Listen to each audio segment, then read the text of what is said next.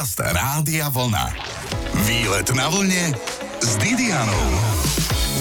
Nemá vás čo trápiť? Tak napríklad skúste toto. Prečo má obec na strednom považí verbe slona? Cestou na hrad Beckov na začiatku obce Beckov vás privíta erb modrého slona. Hovorím si slon, naozaj, musím zistiť, prečo to tak je. Existuje množstvo verzií. Podľa jednej sa len rytec pomýlil a do erbu obce mal ísť škaredý bík. Podľa inej to súvisí so sloním rodom dánskeho kráľa a veľmi pravdepodobná je aj možnosť, že podobne ako drak a jednorožec bol aj slon obľúbený heraldický symbol hodný tak mocného muža, ako bol Stibor zo Stiboríc, ktorému hrad Beckov patril. Ale viac ako na slona sa pozrieme teraz práve na hrad Beckov. Pozývam na výlet. Výlet na vlne s Didianou. Hrad Beckov je fotogenická zrúcanina. Koľko je zrúcaný zrúcaninou sa pýta mojej dnešnej sprievodkyne Katky Bačgoňovej. Zrúcaný zrúcaninou je od roku 1728 približne. Teda máme to nejaké 300 ročia, kedy je už ruinou a potom ešte treba ísť nejaké tisíc ročie dozadu, kým sa dostaneme vlastne k jeho začiatkom nejakého hradu, ktorý tu kedy stál pretože Beckov v podstate ako hrad začína naozaj tú cestu v časoch Veľkej Moravy. Ako slovanské hradisko, vtedy samozrejme ešte len drevené a krátko menšie.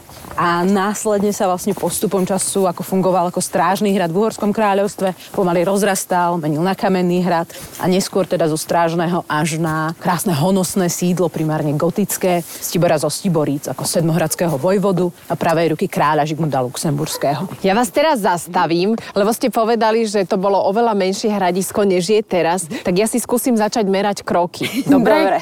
No, takže už mám dva. Takže v podstate teraz sa nachádzame vo vstupe k hradu. Táto časť sa nazýva Barbakan. Bola vystavená potom až v rámci tej neskôršej gotickej a renesančnej prestavby a vlastne mala chrániť vstup na hrad najmä pred delovými útokmi a inými teda nechcenými návštevníkmi. Nejaká voda tu okolo nikdy nebola, Vodné padací priekopy. most. Padací most sme mali, vodné priekopy nie. Padací most sa nachádzal priamo tu, na, kde máme teraz drevený a v podstate ako tu bola tá brána, v prípade nechcenej návštevy by sa krásne zdvihol a cesta by bola teda zabarikádovaná, keďže aj tieto múry boli naozaj vysoké a nie v tejto krátenej podobe, ako ich tu máme dnes. A ten hrad niekedy padol? Bol nejak obsadený, lebo je naozaj na vysokej skale, na krásnom brale a vidno ho perfektne z diálnice, čiže podarilo sa ho niekomu dobiť? Majstri, ktorí to tu stavali, vedeli veľmi dobre, čo robia, preto hrad nikdy nebol dobitý. Práve z tých dôvodov, ktoré ste vraveli. Z veľkej časti je naozaj na vysokej skale, ťažko prístupný a teda tie prístupové cesty, ktoré sú tu, sú ľahko obrániteľné. Takže väčšina je nepriateľov, alebo teda nejakých útočiacich armád, ktoré sem prišli, si to vždy veľmi rýchlo rozmysleli a radšej ako útočiť na hrad len vyplienili okolité dediny. Vtedy práve obyvatelia týchto dedín, mestečka Beckov a okolo sa prišli často na hrad aj skrývať. Samozrejme u nás to boli najmä Turci, potom v 16. a 17. storočí a ešte Tatári v 13. ktorí tu robili najväčšie neplechy. No, Tatári teda. Mnohí máme možno ešte ich predkov. Áno, áno. A čo je napríklad zaujímavé, tak aj oproti sa nachádza dodnes turecký vrch, ktorý je pomenovaný práve po posádkach ľahkej tureckej jazdy, ktorá tam vlastne mala nejakú tú svoju základňu a odtiaľ podnikala výpady teda do okolia. A dodnes tam vlastne oni priniesli napríklad niektoré rastliny, klinčeky, ktoré sa tam vlastne roznesli a doteraz tam krásne kvitnú a môžete sa ísť z jary. Klinčeky do vareného vína, myslíte? Á, Alebo nie, nie, do, také do koláčov? klinčeky kvietkové. Také tie nízke vlastne. Aha, dobre, ja som Je sa potešila, že aj toto korenie u nás človek Ale- nájde len tak niekde na lúke. To asi nie, ale to by bolo veľmi milé. Takže tie klinčeky, aha, tie kvety, ktoré sa dávali do tých socialistických kytíc áno, ešte. áno, a toto sú také špecifické vlastne odrody, ktoré pochádzajú práve z toho blízkeho východu a prišli sem vlastne s Turkami. No nádhera. Vystúpali sme cez e, cestu a hlavnú bránu smerom do nádvoria a tu vidím amfiteáter. Tuto môžete mať rôzne žúry. Áno, a ich mávame. V podstate celú sezónu tu robíme rôzne podujatia, či už počas dňa, to sú rôzne vystúpenia šermiarských skupín, divadiel, prípadne nejaké prednášky, aktivity remeselného typu a po večeroch tu mávame často aj koncerty. A najbližšie nás čakajú už v júni. A ktoré podujatia sú to, si povieme už o chvíľu z Rádia Vlna. Počúvate Výlet na vlne s Didianou. Výletujeme na hrade Beckov, prídete naň priamo z obce po šípkami vyznačenom chodníku. Cesta na hrad sa začína pred Farským kostolom a trvá ľahkých 10 minút a ísť sa tam oplatí aj pre blížiace sa fajn akcošky, hovorí Katka Bačgoňová. Na apríl vlastne chystáme programy tento prvý víkend pokojnejšie, keďže aprílové počasie nám slúbujú ťažkú galimatiáž, ale o týždeň na to nás čaká Veľká noc, ktorá je na Beckove vždy obrovskou akciou plnou teda veľa zábavy a, a aktivít najmä pre deti. Veľmi populárne už dlhé roky je u nás hľadanie alebo lov vajíčok za odmenu. Teda celý hrad sa zmení na... Čiže na budúci víkend na budúci sa tu budú hľadať vajíčka. Každý bude tak. chcieť nájsť nejaké vajíčko, pretože strašne išli hore. Ste videli, že podstielkový 4 eur eurá, no strašné. No, tak Takže nás... budú to surové vajíčka alebo nejaké čokoládové, nebodaj varené vajíčka. Ideme na také trvácne vajíčka, ktoré si ale potom deti, ktoré ich nájdu, budú môcť vymeniť práve za sladkú odmenu. No a okrem vlastne tohto lovu na vajíčka, tu budú aj rôzne tvorivé dielne a aktivity. Taktiež budeme mať tradičné workshopy, napríklad malovania kraslíc. V rukavičkách. rukavičkách. Okay, uvidíme podľa počasia. No, dúfajme, že nie. Ale taktiež aj pletenie korbáčov. Tento workshop pletenia korbáčov je zaujímavý z toho dôvodu, že už druhý rok podnikáme počas Veľkej noci charitatívnu akciu, kedy v podstate tu predávame korbáče, ktorých výťažok potom ide na pomoc rôznym deťom, ktoré majú ťažké zdravotné problémy. Takže ktokoľvek má chuť pomôcť dobrej veci, má ďalší dôvod nás počas Veľkej noci navštíviť. Koľko ľudí sa sem zmestí ah. na dvoranu Beckovského hradu? No, najviac sme tu mali za deň 2500 ľudí a už nám to bolo trochu tesnejšie, takže ale pomestili sme tak sa super, bez tak po tejto relácii príde 4000. Ďakujem, budeme veľmi radi.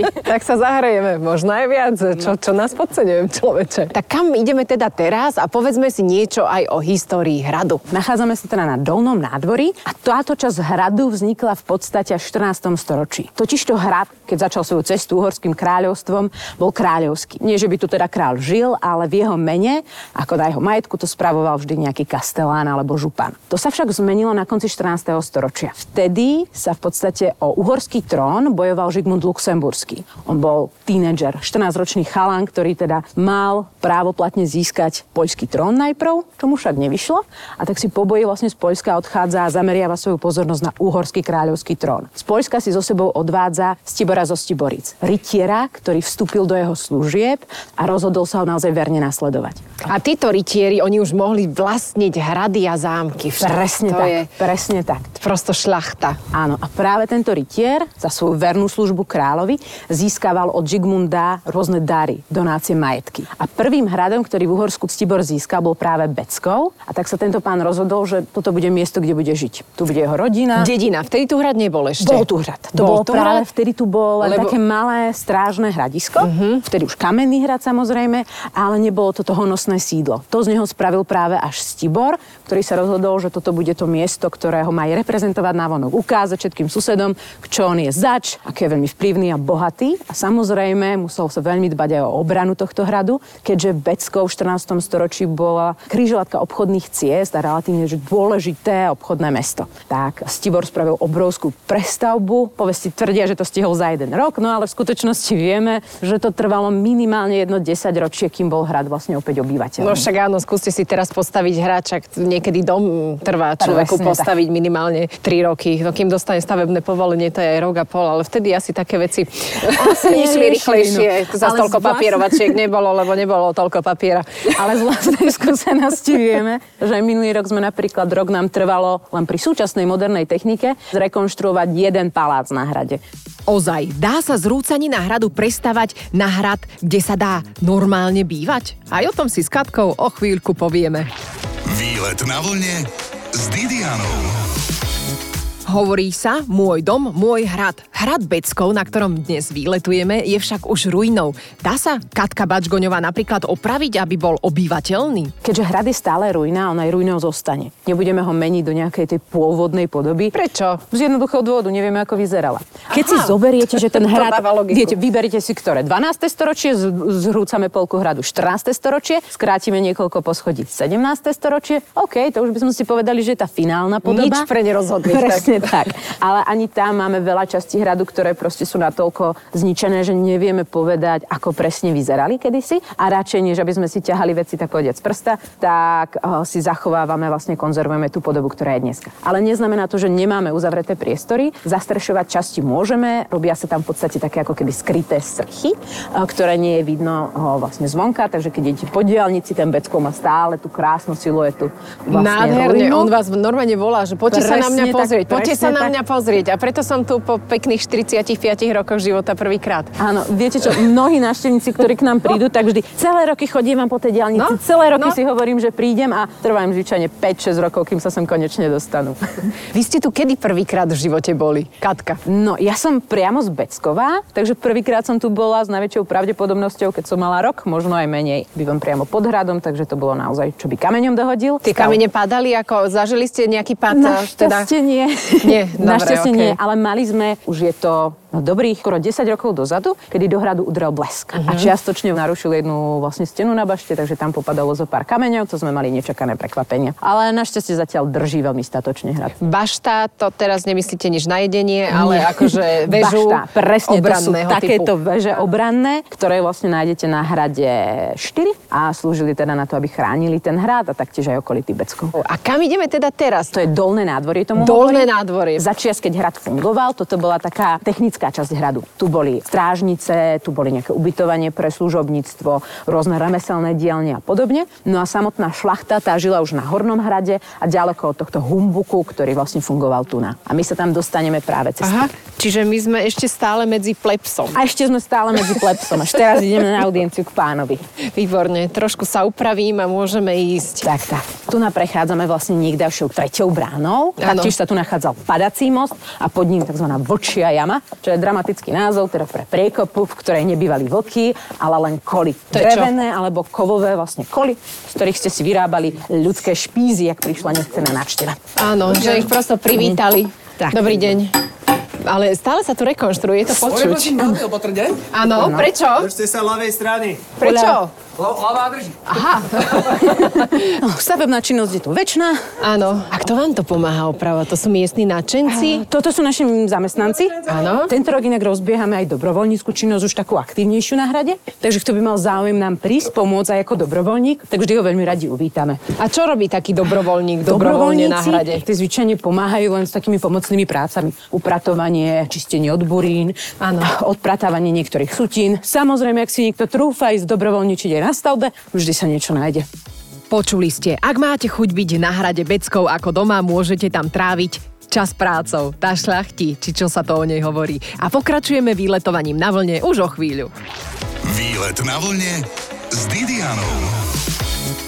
Vlasy nám dnes dobre rozcúchava vietor na výlete na hrade Beckov. Sme totiž už hore, aj so sprievodkyňou Katkou. Nachádzame sa teraz už vlastne na Hornom hrade. Toto je druhé nádvorie, Áno. ktoré vlastne tak ako dneska ho vidíme aj pôvodne bolo pod holým nebom. A tie budovy, ktoré sa okolo nich nachádzali, tu je to napríklad donžon, čo je z francúzštiny terminus technicus, ale znamená práve takú obytnú obrannú väžu, ktorá údajne mala viac ako 30 metrov, keď stála celá. A z jej vrchu ste mohli vidieť práve na hrady ako Trenčín, Čachtice a Tematín. Takže potenciálne mohli medzi sebou komunikovať. No a minulý rok sme to skúšali, lebo sme tu mali žeriav a z vrchu bolo naozaj na tieto hrady vidno, takže čo si na tom pravdy asi bude. V donžone máme dneska aj výstavu stredovekej kuchyne, keďže práve kuchyne sa nachádzali tu na týchto častiach. No a stredovek napriek všetkému, čo si o ňom, všetkým tým mýtom, ktoré sa o ňom chýria, tak jedlo a dobré jedlo mal naozaj veľmi rád. A u uhorskej kuchyne bolo známe, že bola extrémne korenistá. Ale čo? Áno, Odkiaľ to- brali to korenie? Viete čo? Aj domáce koreniny Bylinky samozrejme, tak? čierne korenie, rastca a tak ďalej, ale aj exotické korenie, pretože naozaj v tom 14. storočí už obchod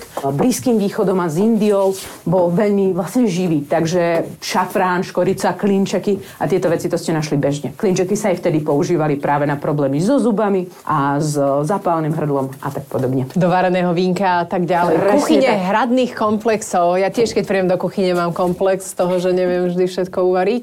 Kvalita kuchyne. A čo fičalo vtedy? Najpopulárnejšie, alebo respektíve najdrahšie meso bola vždy divina a tej bolo v Uhorsku vždy strašne veľa, keďže my sme tu mali hromadu lesov a málo obyvateľstva a rovnako aj hovedzie meso, čo samozrejme spôsobovalo obrovské zdravotné problémy šlachte, takže vtedajšia civilizačná choroba bola práve dna. Áno. Ľudia naozaj veľmi radi jedli a veľmi radi varili. A to aj naozaj najvyššie postavení. Napríklad aj o kráľovi Matejovi Korvínovi je známy, že raz za čas behol do kuchyne, vyhodil odtiaľ kuchára a sám si uvaril večeru. Keďže No. to bola jeho obľúbená, taká psychohygiena by sme dneska povedali. Áno, možno to bol gastrosexuál. Inak tu čítam, že kuchyne vybudované na hradoch zdieľali všetky výhody, ale aj strasti hradného života, že prístup k ním bol komplikovaný a viedol strmými schodiskami, že bol problém potom s údržbou hygieny.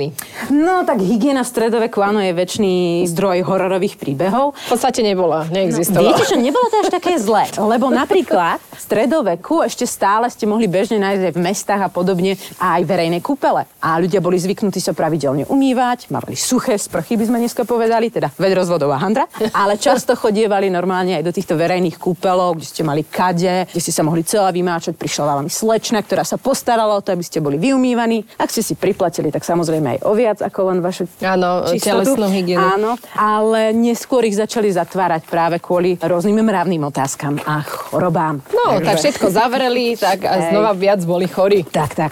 No ale samozrejme, veď v tomto období s vodou bol vždy problém, nikdy ste si nemohli byť celkom istí, či je bezpečné ju piť, preto napríklad radšej... pilo víno, Presne tak, no. destiláty. Presne no, tak. A vraj Na priemerne na jedného uhra v 15. storočí pripadá 5 litrov vína na deň. Vrátanie detí. Bravo, aspoň lepšie spali. Áno, rozhodne lepšie spali.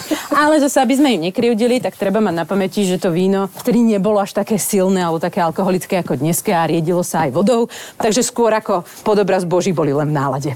A pri týchto slovách sme sa práve priblížili k hradnej kaplnke, kde sa vraj môžete aj zobrať. S kým?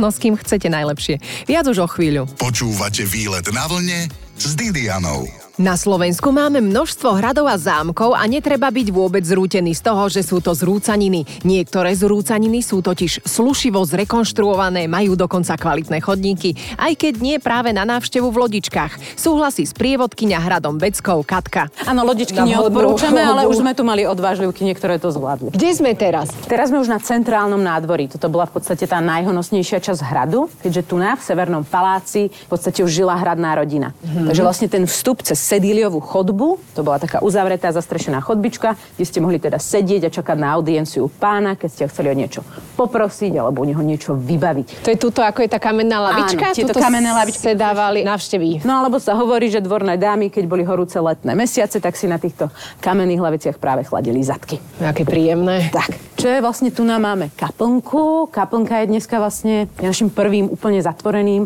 a vlastne zastrešeným priestorom, ktorá dneska už teda nie je vysvetená, ale slúži nám taktiež na nejaké menšie koncerty a je teda naozaj nádhernou ukážkou aj gotickej architektúry. Dá sa tam zohriať? Kúrite tam? Kúriť tu bežne nekúrime, takisto ako v stredoveku a sa tu veľmi nevykurovalo, takže táto vlastne zostávala chladná, ale bežne v iných častiach hradu, tam, kde boli obytné priestory, sa kúrilo a to v podstate aj podlahovým vykurievaním takmer, pretože vlastne na hradoch sa nachádzali a, pece, tzv. hypokausty, ktoré ste mali vždy v podzemí a odtiaľ vlastne ako sa kúrilo, tak ten teplý vzduch takými prieduchmi vlastne prechádzal na tie horné poschodia, kde boli buď komnaty, alebo práve tie rytierské siene, kde sa hodovalo a hostilo. Môže sa tu človek, ak sa rozhodne, môže si tu zobrať svoju vyvolenú alebo svojho vyvoleného? Presne tak, áno, robievame vlastne sobáše pravidelne v kaplnke. Sú samozrejme iba svetské. Ak si niekto teda nájde ochotného kňaza farára, tak nemáme s tými najmenší problém. Ale je to teda naozaj krásne romantické prostredie teda na sobáš.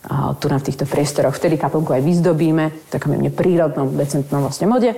No a mávame tu niekoľko svadieb do roka. Najmä začíname od toho mája a v lete. A potom svadobné hostiny sú na nádvorí alebo... Svadobné hostiny zatiaľ zvyčajne sa presúvajú inde, ale ako náhle budeme mať vlastne otvorený západný palác, tak nám vznikne priestor práve tu naozaj robiť aj stredoveké hostiny. Tie sem tam robievame, teda naozaj všetci sú v dobových kostýmoch, obsluhujú vás stredoveké Wow, služky. to je perfektné. A máte naozaj klasickú úhorskú kuchyňu 14. storočia so všetkým, čo s tým patrí. Viete, po čom túžim? Že konzumovať presne meso na ručke a potom tú ručku zahodiť za seba.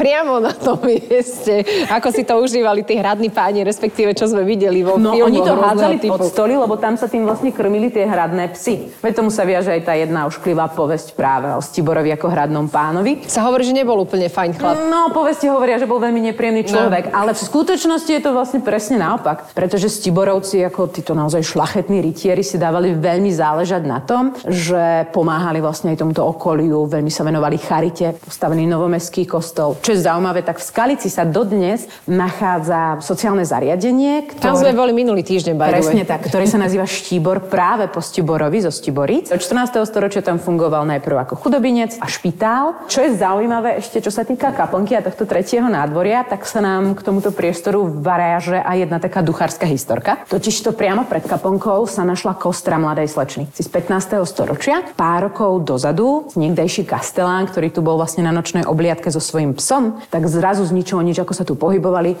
Hestia jeho psík sa strašne vydesil a rýchlo zdesene vlastne utekal odtiaľto až celkom von z hradu. On sám nič nevidel, ale tak hovoria sa, že psi majú predsa len trošku lepšie cítenie na také veci, takže kto vie.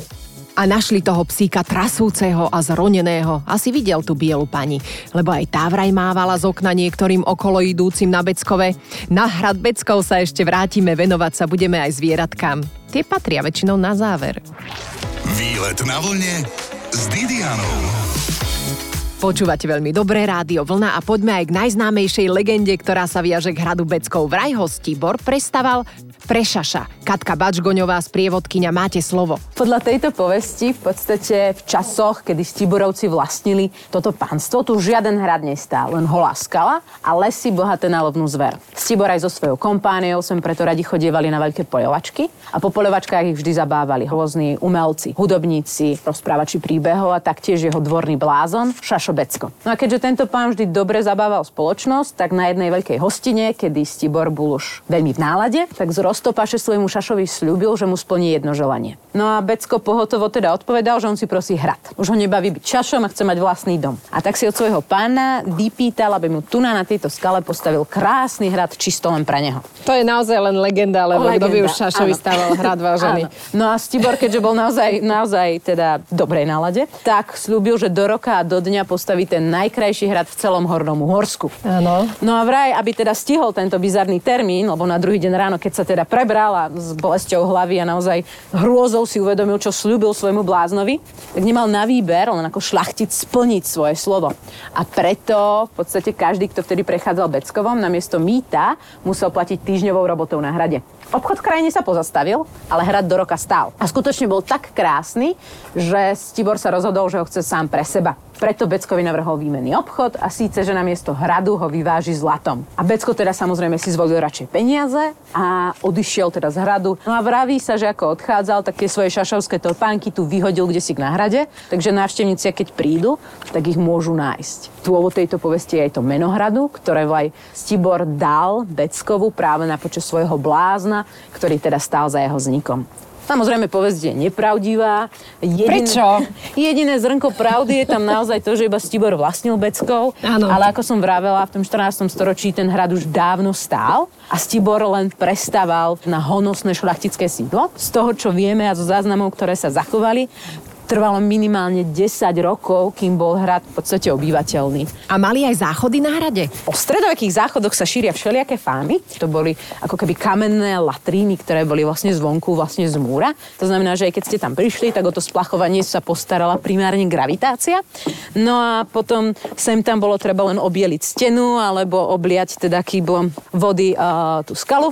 A či už sa teda domáci obyvateľia veľmi stiažovali alebo nie, tak to už bolo jedno. No, no. ak ste niekedy počuli o tom, že mačiatka sa používali ako toaletný papier, tak prosím, toto taktiež je len fáma. A legenda, ktorá to, to, to je som naozaj nepočula, prosím vás. To vy ste kde počuli, Katka? To, to sa obišlo. No, toto je vlastne krásny taký, dnes by sme povedali, že hoax, ktorý sa začal šíriť potenciálne asi od rôznych sprievodcov, ako humorná prúpovidka, ktorá mala byť praná ako vtip.